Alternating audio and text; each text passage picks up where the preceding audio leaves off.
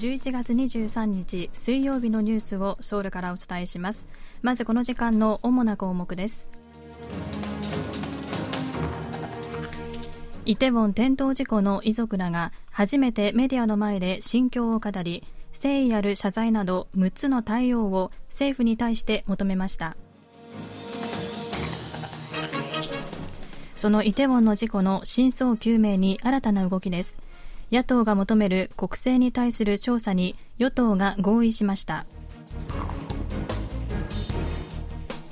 ユン大統領がテスラのイーロン・マスク CEO に韓国にギガファクトリーを建設することを提案しました。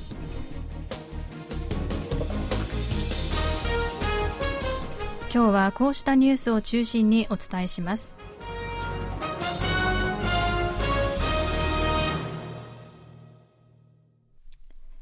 イテウォンの転倒事故で亡くなった犠牲者の遺族らが初めてメディアの前で心境を語り政府の誠意ある謝罪を求めました。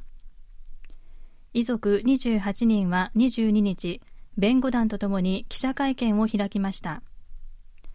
亡くなったキム・インホンさんの母親は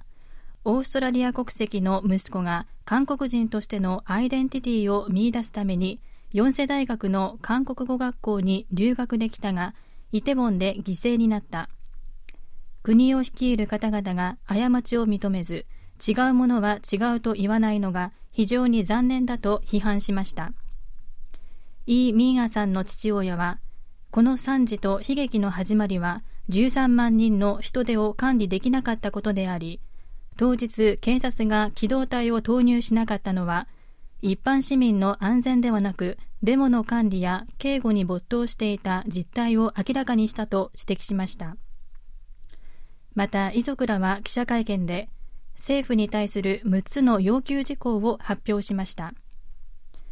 具体的には政府の誠意ある謝罪聖域のない厳格かつ徹底的な責任究明真相解明と責任究明への被害者の参加被害者との意思疎通の保障と人道措置に対する積極的な支援。犠牲者の追悼のための積極的な措置。二次加害を防止するための立場表明と具体的な対策づくりの6項目です。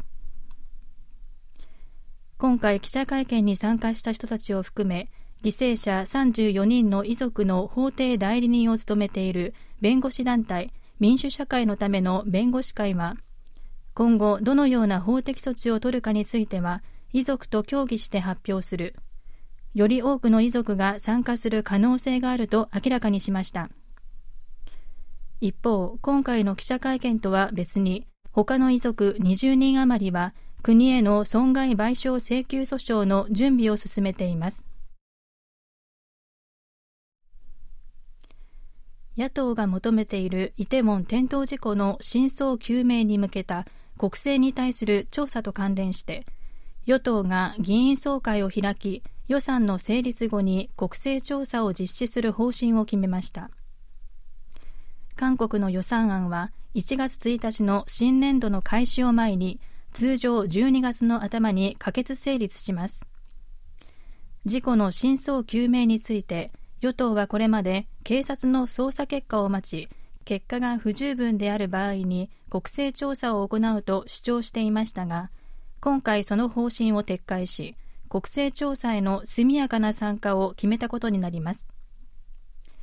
与党国民の力は23日午前議員総会を開きチュー・ホヨン院内代表が事前に最大野党共に民主党の了承を取り付けた予算成立後の国勢調査実施案を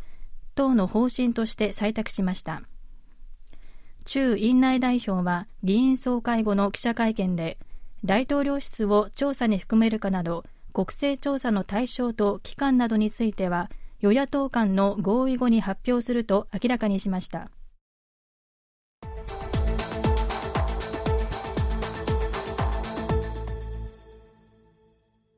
サッカーワールドカップカタール大会の初戦に臨む韓国代表を応援するためのパブリックビューイングに備え政府が安全管理対策を設けると明らかにしました。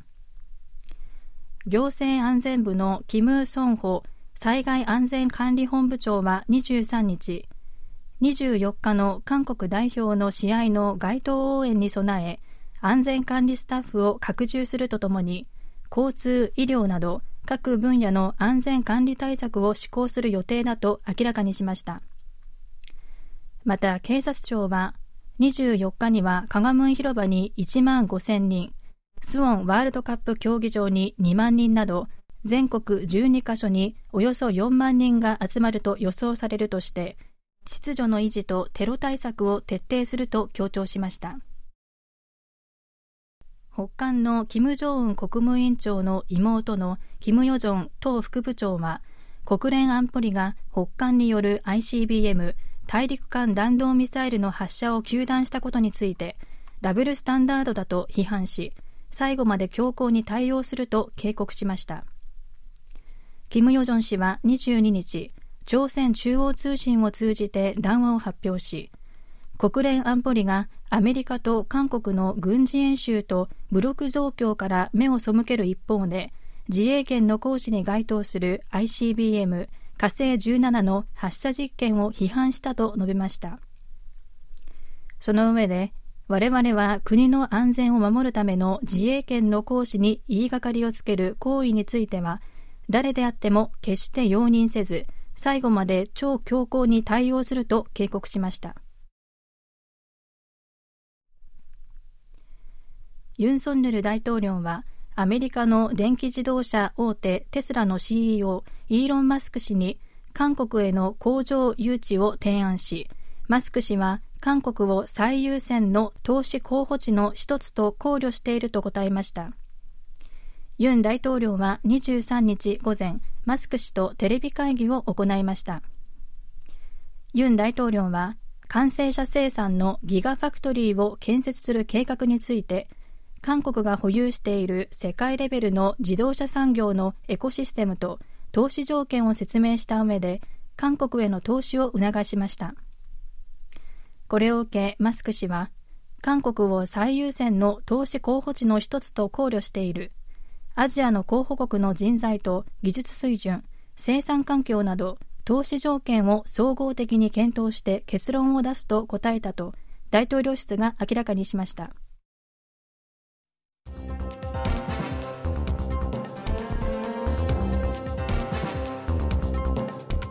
こちらは韓国ソウルからお送りしているラジオ国際放送 KBS ワールドラジオです。ただいまニュースをお送りしています。